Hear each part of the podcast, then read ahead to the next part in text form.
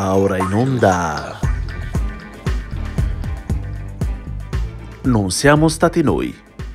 Programma musicale a cura di Arcadio Baracchi e Jacopo Fallani. E benvenuti a una nuova puntata di Non siamo stati noi. Una trasmissione che spiega come niente si crea, nulla si distrugge, ma Tutto si elabora da Mozart e Sonic Youth, a cura in compagnia di Jacopo Fallani e... Arcadio Baracchi. Lo sai che non posso ascoltare troppo Wagner, sento già l'impulso ad occupare la Polonia. Woody Allen. Non serve dirvi che le cose vanno male. Tutti quanti sanno che vanno male. Abbiamo una crisi. Molti non hanno un lavoro e chi ce l'ha vive con la paura di perderlo. Il potere d'acquisto del dollaro è zero. Le banche stanno fallendo, i negozianti hanno il fucile nascosto sotto il banco, i teppisti scorazzano per le strade e non c'è nessuno che sappia cosa fare e non se ne vede la fine. Sappiamo che l'aria ormai è irrespirabile e che il nostro cibo è immangiabile. Stiamo seduti a guardare la TV mentre il nostro telecronista locale ci dice che oggi ci sono stati 15 omicidi e 63 reati di violenza, come se tutto questo fosse normale. Sappiamo che le cose vanno male, più che male. È la follia. È come se tutto dovunque fosse impazzito, così che noi non usciamo più. Ce ne stiamo in casa e lentamente il mondo in cui viviamo diventa più piccolo e diciamo soltanto almeno lasciateci tranquilli nei nostri salotti, per piacere. Lasciatemi il mio tostapane, la mia TV, la mia vecchia bicicletta e io non dirò niente, ma, ma lasciatemi tranquillo. Beh, io non vi lascerò tranquilli. Io voglio che voi vi incazziate. Non voglio che protestiate, non voglio che vi ribelliate, non voglio che scriviate al vostro senatore perché non saprei cosa dirvi di scrivere. Io non so cosa fare per combattere la crisi e l'inflazione, i russi e la violenza per le strade. Io so soltanto che prima dovete incazzarvi. Dovete dire sono un essere umano. Porca puttana, la mia vita ha un valore. Quindi io voglio che ora voi vi alziate. Voglio che tutti voi vi alziate dalle vostre sedie. Voglio che vi alziate proprio adesso, andiate alla finestra e l'apriate e vi affacciate tutti ed urliate sono incazzato nero e tutto questo non lo accetterò più. Voglio che vi alziate in questo istante. Paul resta su di lui. Seguitelo con la telecamera. Apritele, mettete fuori la testa e urlate sono incazzato nero. E con una doppia citazione cinematografica involontaria, ma neanche troppo, Woody Allen e soprattutto Sidney Lumet, il suo classico Network o Quinto Potere, come è stato ribattezzato in Italia, per questa puntata non siamo stati noi dedicato a un, dedicata scusate, a un sentimento oggi molto corrente, ma piuttosto negletto, che è la rabbia. Perché molto corrente? Perché tutti più o meno sono in qualche maniera arrabbiati contro il governo, contro le istituzioni, contro i ricchi, i ricchi contro i poveri, eccetera, ma negletto perché eh, appunto bisogna più o meno essere allegri, vincenti e soprattutto instagrammabili. Invece dal punto di vista musicale la rabbia è stata sempre un sentimento piuttosto fecondo, soprattutto nelle sue svariate sfaccettature. Quando appunto con Arcadio preparavamo la scaletta e i materiali si disquisiva amabilmente sul significato di angst, che sarebbe grosso modo la parola tedesca per rabbia, ma che come tutte le cose tedesche ha una serie di eh, sfaccettature, appunto di letture molto più ampie di quelle che in italiano si riserva appunto al termine rabbia.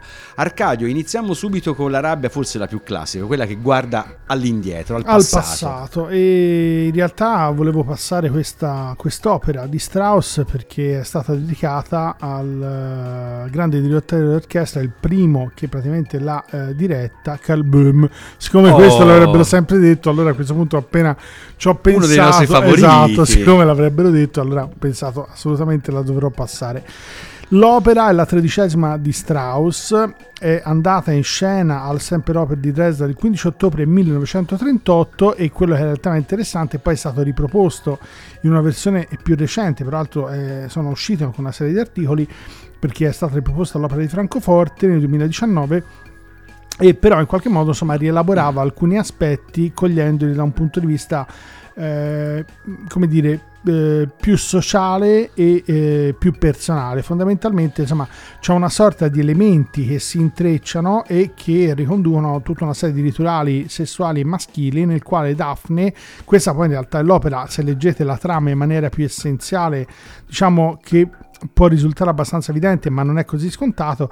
Praticamente da giochi infantili che lei fa con questo personaggio, che poi alla fine muore per mano di Apollo, a tutta una serie di eh, rituali mal- maschili e alcolici che porteranno poi a un rituale dionisiaco finale, nel quale poi Apollo, che a sua volta tenta in qualche modo di ghermire la ragazza, poi uccide quest'altro personaggio, poi in qualche modo. Eh, eh, insomma si sospetta fondamentalmente il- l'incesto e la fuga dalla realtà da parte di Daphne in un rifugio eh, mentale, per cui c'è tutta una serie di sovrapposizioni. L'elemento fondamentale Comunque la rabbia sembra un tranquillo venerdì sera, diciamo. Esatto, la parte rabbiosa ovviamente è quella riferita alla figura di Daphne e a quelli che sono i rapporti con tutta una serie di eh, come dire, rituali incestuosi e rischi naturalmente eh, di, come dire, di, di- di- di- di- di- di- di- di giochi infantili in qualche modo non così chiari e così ovviamente innocenti, per cui l'elemento che sembra qualche modo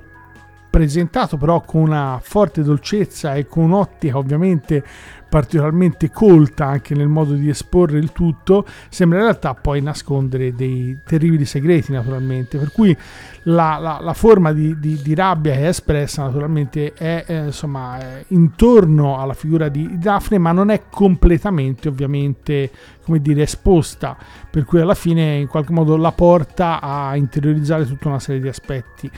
Ve la facciamo sentire, ovviamente, come al nostro solito, un estratto in una versione eh, con il Wiener Staatsoper del 2004 con la direzione di Semyon Bichkov.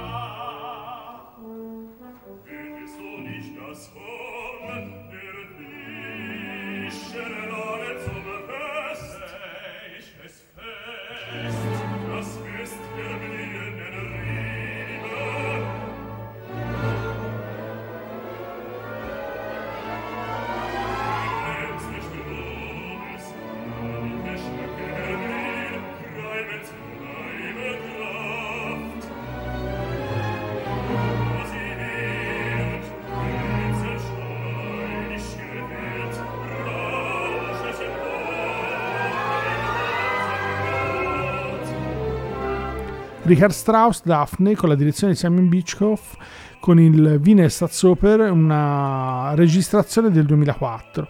Come dicevamo, questo trauma eh, segreto di Daphne in realtà poi è, come dire, se si vuole del seppellimento, come lo stesso articolo insomma, fa riferimento a questa nuova messa in scena del 2019, del trauma della stessa, bisogna un po' ricostruire quelli sono gli eventi che poi all'interno di quella che è la trama sembrano naturalmente, come dire, più sottili e più morbidi. In realtà poi le ritrosie di questa ragazza sembra che le permettano ovviamente di sfuggire più volte a tutta una serie di possibili eh, ovviamente angherie, spettri sessuali, chi più ne ha più ne metta, però insomma quello che sicuramente è questa è una rilettura più recente che probabilmente espone maggiormente quello che però nell'opera poteva essere evidente, ma era meno tracciato e meno evidenziato ovviamente da quelle che erano le messe in scena del, del periodo originale in cui negli anni 30 era stata ovviamente pensata, scritta e messa in scena. E con un calambur semantico non da poco balziamo appunto da Strauss a Nirvana perché Kurt Cobain ha fatto della difficoltà dei rapporti umani umani e soprattutto dei rapporti familiari uno dei capisaldi della propria poetica. In un certo senso, Being a Son, brano dei Nirvana. Um, compreso in Blue, il loro eh, EP del 1989, eh, rappresenta da un certo punto di vista la summa teologica dei rapporti familiari eh, confusi e conflittuali tipici appunto della poetica di Cobain. Come sappiamo Kurt Cobain ha avuto un'infanzia piuttosto difficile, infanzia che poi si è riflessa in una eh, adolescenza piuttosto turbolenta e con un'età adulta che come tutti noi sappiamo è stata poi segnata tragicamente sua, eh, dal suo suicidio. Però appunto eh, come ogni buon ritratto psicologico sappiamo che come si dice il pesce puzza dalla testa, in questo caso la storia comincia a andare male proprio dall'infanzia e questo Bean Son rappresenta appunto questo tentativo di famiglia di totalmente disfunzionale di proiettare tutta una serie di ambizioni e di problematiche su quella che è una figlia ma che sarebbe dovuto essere un figlio, un po' un classico se vogliamo della perversione eh, mentale. Quindi ce l'andiamo ad ascoltare con questo Being Son Nirvana.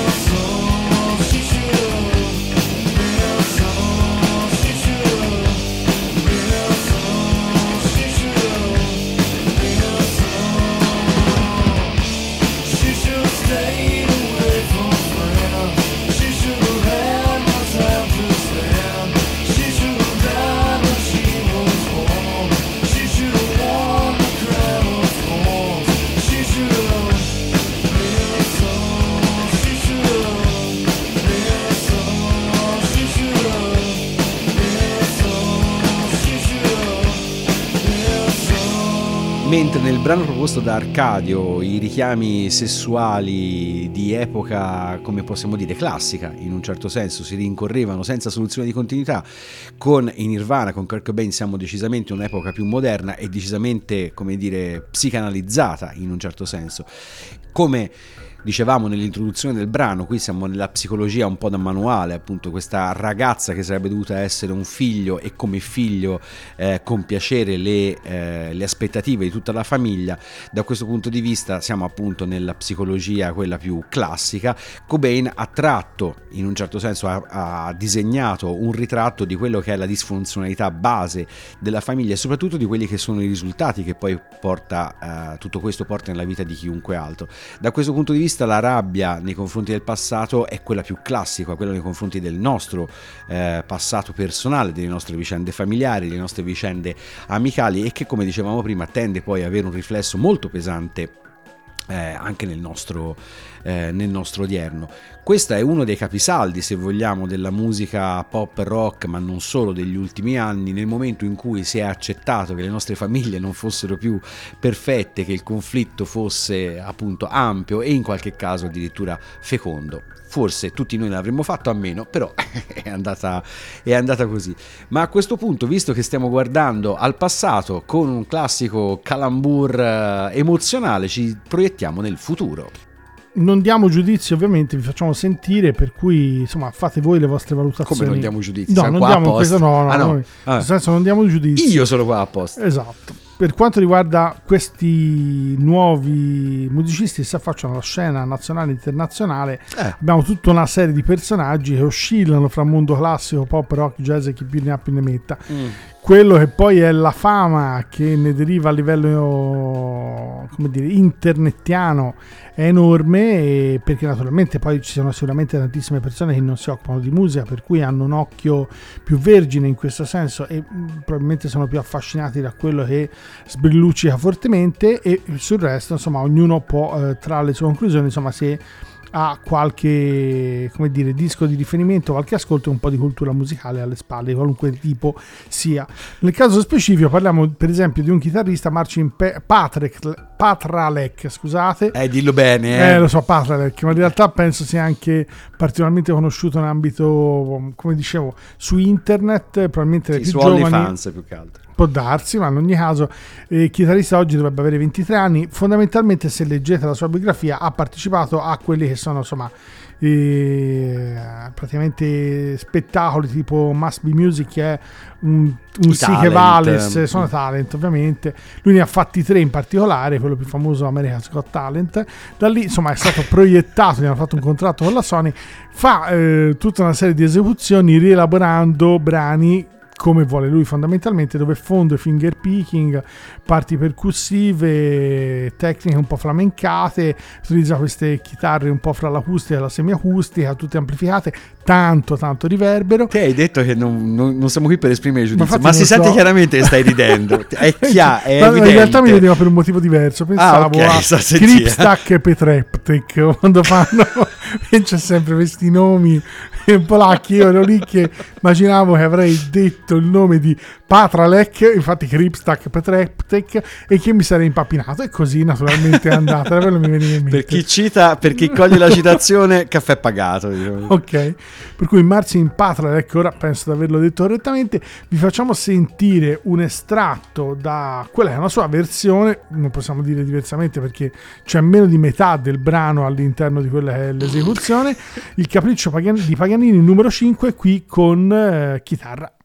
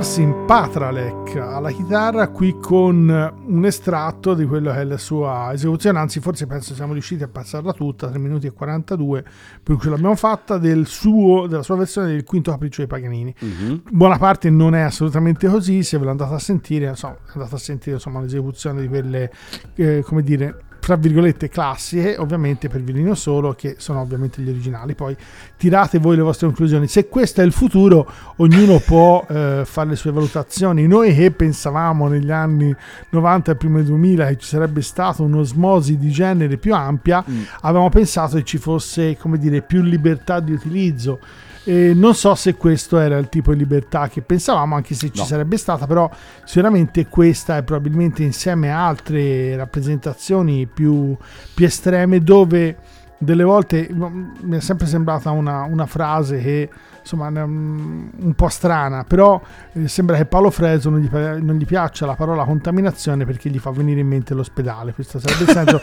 ecco, in questo caso può darsi che, Salutiamo Paolo Freso. Esatto, che questo potrebbe essere anche insomma, una versione possibile del termine contaminazione. Esatto, o del termine ospedalizzazione perché giustamente Arcadio si è trattenuto, io ritengo che siano fenomeni da baraccone, ma questo è un altro discorso. E negli anni 90-2000, come diceva giustamente lui, non ci immaginavamo certo questo. Mentre c'è un personaggio degli anni 90 che, special modo Arcadio, ama particolarmente, che è Jamiro Quay, perché Arcadio ha questa passione per il funk, diciamo così, bianco, che voi non potete sospettare, ma che io vi ho appena eh, rivelato, e anche giustificabile, eh, peraltro in realtà sembra molto strano mettere appunto un personaggio del genere all'interno di una trasmissione dedicata alla rabbia, però nel percorso artistico di Jamiroquai ci sono ogni tanto dei passaggi si potrebbero definire se fossimo un rotocalco eh, socialmente impegnati, diciamo così. Ci sono delle piccole zone oscure dove con un uh, tono sempre abbastanza faceto, non diciamo dilaniano dal punto di vista dei toni, però ogni tanto, come dire, il buon Jay affonda eh, in alcune tematiche che per lui sono piuttosto care. Nel fatt- nella fattispecie il brano Virtual Insanity, che è un grande classico della sua produzione, siamo nel 1996 e appunto il buon Jay ci voleva in qualche modo mettere mm, in guardia rispetto a quello che sarebbero stati il futuro, soprattutto delle tecnologie e quanto queste tecnologie sarebbero state invasive nelle nostre vite. Nel 96 forse non aveva neanche del tutto idea di quanto realmente sarebbero state eh, sarebbero state invasive queste tecnologie. Ancora ai tempi si parlava in maniera, come dire, fatata di internet che cominciava a esplodere, se ne intravedevano sì i rischi, ma soprattutto le straordinarie possibilità. Oggi abbiamo Facebook e quindi insomma la realtà è venuta a trovarci a casa. Ce l'andiamo ad ascoltare quindi con questo gradevolissimo brano, questo Virtual Insanity, Jamiroquai. Yeah,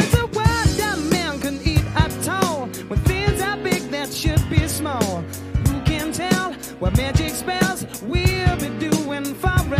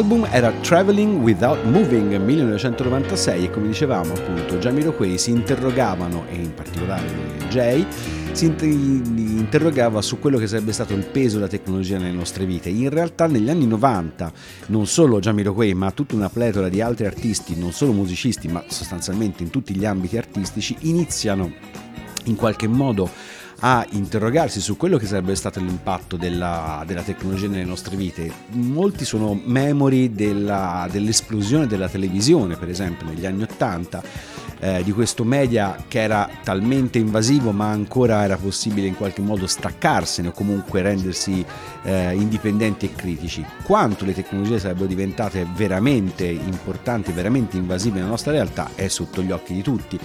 Ci sono anche, anche aspetti positivi in tutto questo, per esempio la possibilità di ascoltare Non siamo stati noi ve la dà la tecnologia moderna per dire, però eh, è chiaro che eh, oggi appunto il timore che nel 96 ancora era tale si sta sempre più trasformando in rabbia, rabbia che paradossalmente viene molto spesso eh, resa come dire, pubblica e discussa altrettanto pubblicamente proprio grazie a quella tecnologia che in qualche modo eh, continuiamo a criticare. Ma a questo punto ci muoviamo in una dimensione, visto che la stiamo un po' sfiorando, politica per arrivare alla rabbia sociale la prendiamo un po' larga, non è facile anche perché nell'ambito del rapporto fra musica classica e rivoluzione, rabbia o insomma atteggiamenti in qualche modo di rabbia sociale è difficile trovare delle composizioni, a parte alcune che abbiamo in realtà già passato dei primi dell'Ottocento, eh, tipo la Moette di Portisì, che veramente sono in qualche modo collegati a dei, degli eventi rivoluzionari. In altri casi è sempre un po' complicato perché non si sa mai quanto poi in realtà queste figure abbiano partecipato ai moti rivoluzionari, siano state strumentalizzate dall'establishment o altro. Uno dei casi forse più eclatante è Dmitry Shostakovich, in realtà spesso e volentieri tramite un libro di un suo allievo Solomon Volkov che praticamente insomma Leggendo il libro sembrava avesse sposato la causa marxista, ma dagli stessi insomma, critici, in particolare americani, sembrava invece mh, più un burattino in mano all'establishment russo.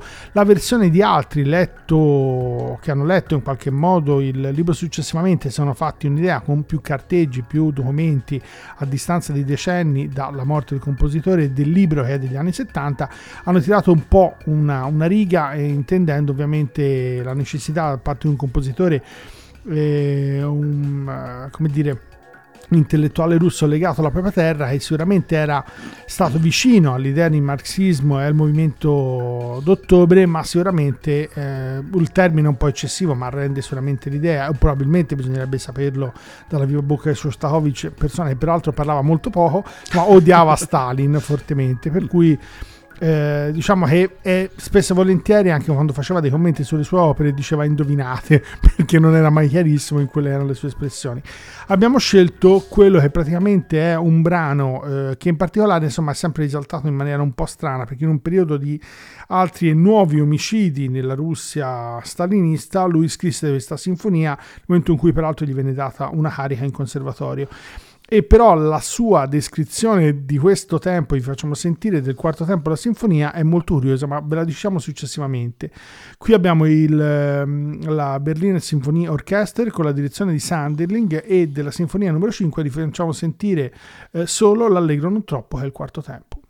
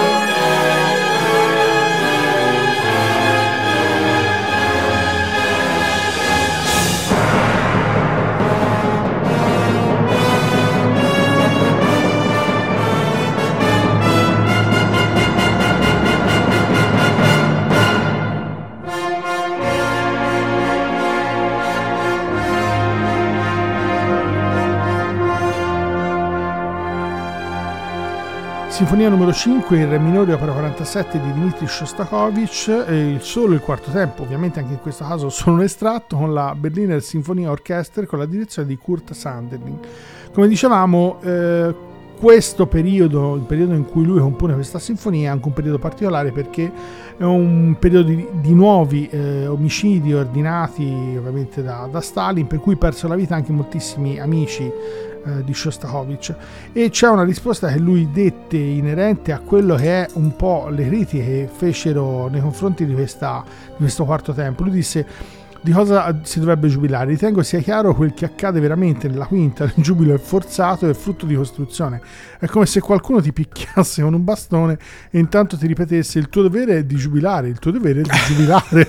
per cui se questa che sembra essere insomma una... Poi si evolve in tafazzi tutto e protazzi, però siccome sembra che questa sia in qualche modo insomma le parole riferite alla quarta, al quarto tempo della composizione della sua quinta sinfonia, potete immaginare quale potesse essere lo stato d'animo di quest'uomo, per cui probabilmente è un po' un tempo allegro ma a denti stretti, che in, qualche modo insomma quello che è l'odio che traspare in maniera più o meno evidente, anche se eh, essendo nato e cresciuto e ha mantenuto tutte le sue attività, però insomma se vi leggete la vita insomma gli, gli addirittura sembra in un momento quando Stalin fece togliere praticamente Macbeth dalle programmazioni perché insomma la criticò aspramente il compositore avrebbe addirittura voluto togliersi la vita poi ci fu un incontro dove lui gli disse insomma che forse si doveva dedicare maggiormente ai temi popolari.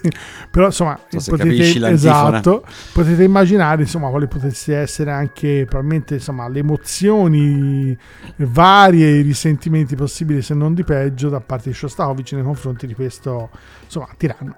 E tralasciando la possibilità di incontrare un tiranno del calibro di Stalin durante la, prossima, la propria carriera, cosa che chiaramente non avremmo augurato a Shostakovich ai tempi, non augureremo a nessuno oggi. Speriamo non accada a noi. Esatto, a noi difficilmente penso, però te qualche, tempi te qualche chance ce la sono potresti... tempi particolari. È vero, potrebbe capitare. Rastrellati perché facciamo un podcast potrebbe essere un'idea. Gloria eterna potrebbe capitarci. Bene, comunque, appunto, saltiamo quasi eh, di palo in frasca eh, citando uno dei nostri gruppi preferiti, Radiohead, di quelli che mettono d'accordo più o meno tutta la redazione, perché all'interno di Kid A, il loro classico album del 2000, all'interno di quello che era un album con una fortissima estetizzazione, la scoperta, diciamo l'esplosione dell'elettronica all'interno del sound dei Radiohead, fa parte di questo album un brano Idiotech che da un lato eh, rappresenta forse il culmine di questa appunto operazione estetica, questa eh, elettronica che vorrebbe la leggenda nel brano tenta di riprodurre un po' il suono proprio del, del club di musica dance eh, così come lo si ascolta, il suono come lo si ascolta praticamente stando con la testa appiccicata a, alle casse. Però da un lato appunto il testo abbastanza allegorico ma non particolarmente eh, misterioso eh, parla appunto di una situazione che potremmo definire sociale nel, temp- nel, eh, senso più ampio del termine, una specie di critica su quella che è la società del tempo. Stiamo parlando del 2000, ma insomma non è che a 24 anni di distanza praticamente le cose siano molto diverse. Tom York, lo sappiamo, non è un autore particolarmente retorico, non ama la frase molto diretta, quindi come dicevamo il testo è vagamente allegorico, anche se in realtà non ci vuole esattamente uno studio di poetica superiore per capire capire di che cosa si sta parlando. C'è un senso di critica nei confronti appunto della società nel suo nel suo insieme sostanzialmente. E questo testo con questa musica si sposano particolarmente bene come spesso succede negli episodi più, dire, più azzeccati del repertorio ora sempre più ampio appunto di Radiohead. Quindi ci andiamo ad ascoltare questo Idiotech Radiohead.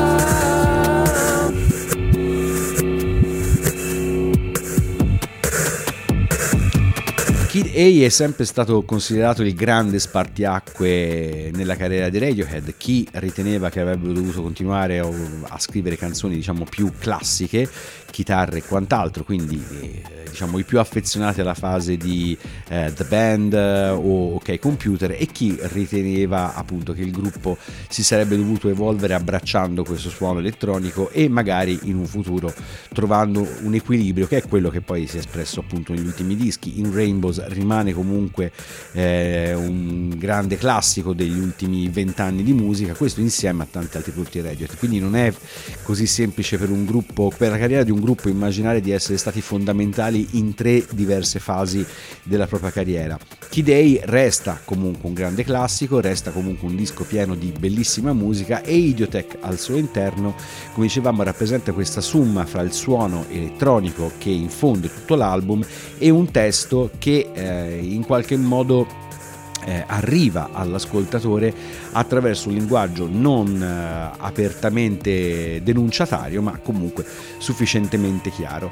Questo non è una cosa proprio così immediatamente data nell'ambito soprattutto del pop rock, perché spesso i testi appunto più sociali tendono a essere un po' banalotti, tendono di solito a cadere un po' nell'ambito dell'inno. In questo caso si riesce a evitare questo eh, questo problema che poi non è solo stilistico, non è solo estetico, ma anche contenutistico, con chiaramente la pena di Tom York, che non è di quelle che si trovano proprio tutti i giorni.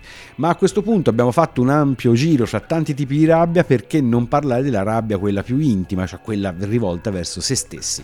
Non so se lo conoscete, ma James Rhodes, pianista che qualche modo negli ultimi anni è insomma, saltato alle croniche, almeno per quanto riguarda principalmente eh, scritti suoi, articoli. Da un punto di vista pianistico vi lasciamo a voi insomma, la valutazione, vi faremo sentire un brano e di quelle che sono, se leggete il suo libro, che eh, quello che poteva essere una delle possibili letture, ma poi abbiamo scelto un'altra cosa, ma l'inizio è la musica classica me lo fa venire duro e da lì insomma parte Eccoci. un po' tutto, per cui potete fare una serie di valutazioni anche sul tipo di scrittura e sul tipo di, di, di, insomma, di, idee che ha, a parte subito dicendo lui fa il concertista che si alza alle 4 di mattina e studia per 4 ore, che ha smesso però di suonare il pianoforte per 10 anni, cioè c'è tutta una serie di elementi, alcuni anche un po' simorici, per cui descriverla come personalità io penso sia l'ideale sia leggersi nell'eventualità, insomma quello che lui ha scritto, questa sorta di libro, alcuni Questa articoli... sorta di libro è bellissimo. Sì, perché non si capisce fra l'autobiografico... È un memoir, una cosa, sì, certo.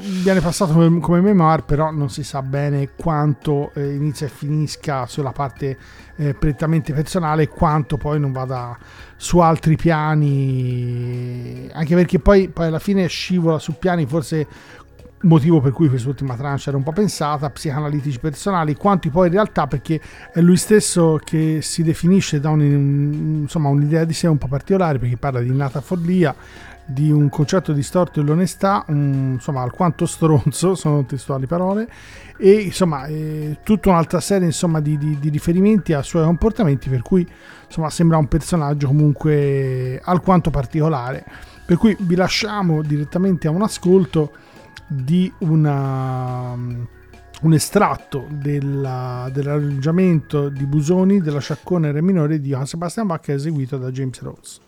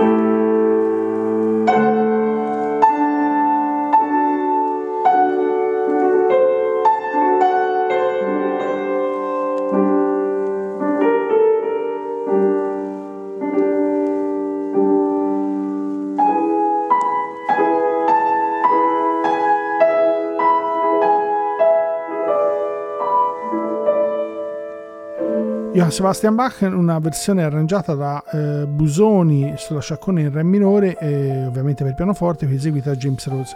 Come dicevamo, insomma, è un personaggio particolare, forse rientra anche lui un po' come il precedente nei tempi odierni, assolutamente, anche se poi eh, alla nostra età, per cui insomma siamo nell'ordine dei 47-48 anni e eh, quello che poi insomma è l'appeal che maggiormente lo contraddistingue anche da quelle che sono insomma le sue presentazioni è questo aspetto di abusi sessuali che lui avrebbe subito ed è una cosa in qualche modo insomma lo, lo, che lui mette spesso e volentieri davanti. Problema che sembra abbia insomma sollevato anche con l'ex moglie perché a un certo punto voleva evitargli la pubblicazione di alcuni libri perché avrebbero in qualche modo danneggiato il figlio, questa insomma era la richiesta nel tribunale, al tribunale e poi queste esecuzioni e gli scritti suoi personali. Poi quello che realmente riguarda l'aspetto musicale sembra un pochino più, come dire, un po' più lontano rispetto a quello che poi l'immagine collettiva che eh, questo personaggio insomma, ha dato di sé attraverso tutta una serie insomma, di, di, elementi mediatici di varia natura.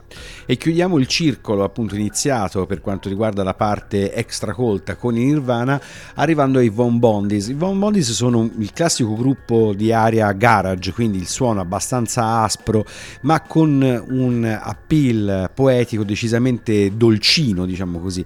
E uno dei loro brani più noti, anzi forse il più noto, Come On Come On, è proprio eh, un, come potremmo dire, quasi uno standard dal punto di vista del, della rabbia adolescenziale quando appunto questa si riflette su se stessa.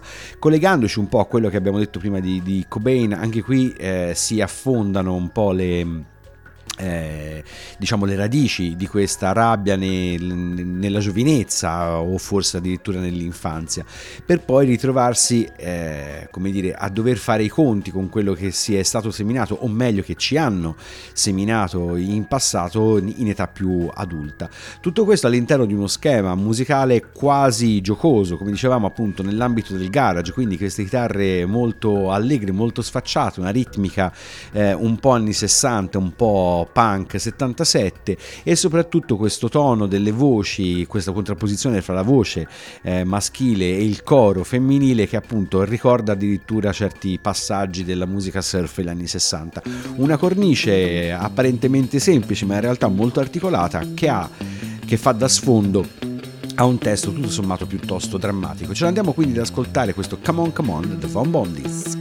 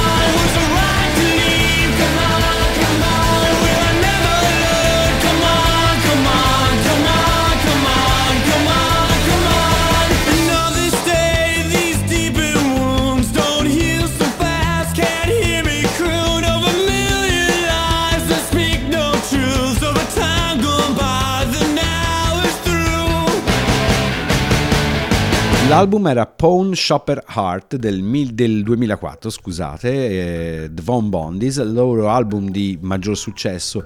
Buonissima parte di questo successo è unita al fatto che una versione più breve, diciamo, e meno scabrosa di questo Come On Come On ha fatto da um, sigla ad un telefilm piuttosto noto appunto nei primi anni 2000, soprattutto negli Stati Uniti, in Italia e in Europa non ha, avuto, non ha avuto questo grandissimo successo. Però appunto questo successo non ha permesso ai Von Bondis in realtà di allargare la propria schiera dei, dei fan a dismisura come è successo ad altri. Questo anche perché eh, appunto Come On Come come dicevamo ha uno scenario musicale uh, garage, surf chi più ne ha più ne metta ma in realtà come testo è anche abbastanza aggressivo pur restando nell'ambito del, appunto, della poetica un po' tardo adolescenziale. E questa è una caratteristica che in realtà unisce un po' tutto il loro repertorio. Quindi se da un punto di vista musicale i Von Bondis potevano essere quasi accattivanti da un punto di vista testuale rimanevano comunque indigesti e questo soprattutto negli Stati Uniti significa significa avere pochi passaggi radio, pochi passaggi televisivi e quindi la promozione e la gloria commerciale chiaramente ne soffre. Ma a questo punto in tutta una puntata dedicata alla rabbia perché non occuparci di un romanzo che tratta della rabbia in senso lato e anche di un tipo di rabbia letterale. Il contributo come al solito è letto da Arcadio. Per tutta l'estate le dita dei piedi e delle mani di Rant avevano la pelle strappata, macchiata di sangue ai bordi. Morso dopo morso, goccia di veleno dopo goccia di veleno, Rant si stava preparando per qualcosa di più grande. Si vaccinava contro la paura. Qualunque fosse stato il suo futuro, un lavoro di merda o il matrimonio o il servizio militare sarebbe stato sempre meglio di un coyote che ti mastica un piede. Rabbia, una biografia orale di Buster Casey, di Chuck Palahniuk o Chuck Palahniuk, dipende un po' da come lo volete pronunciare. Un romanzo non romanzo, di fantascienza non fantascienza, tutto basato su questo personaggio, appunto Buster Casey, che non appare mai, viene sempre rammentato da altri e che appunto si narra abbia fatto scaturire una epidemia di rabbia. E qui appunto il collegamento laddove appunto dicevamo prima la rabbia in questo caso è letterale, ma eh, chiaramente utilizzata anche per la metafora di un mondo, come sempre nei romanzi di Palaniak, piuttosto bizzarro e ci limitiamo a dire questo. E con tutta una puntata dedicata alla rabbia abbiamo concentrato questa rabbia più sul piano sonoro e sul piano estetico e non sul piano poetico. Arcadio, con cosa chiudiamo? Firestarter dei Prodigi. Capito? Cioè, che, che scherzo. Come ha detto giustamente Arcadio, se non è psicotico questo, non si sa che cosa la possa essere. Perfetto, per questa puntata non siamo stati noi tutto. Vi salutano Jacopo Fallani e Arcadio Bracchi. E ricordate che se quello che avete ascoltato questa volta fosse sembrato particolarmente strano, è tutta colpa della rabbia.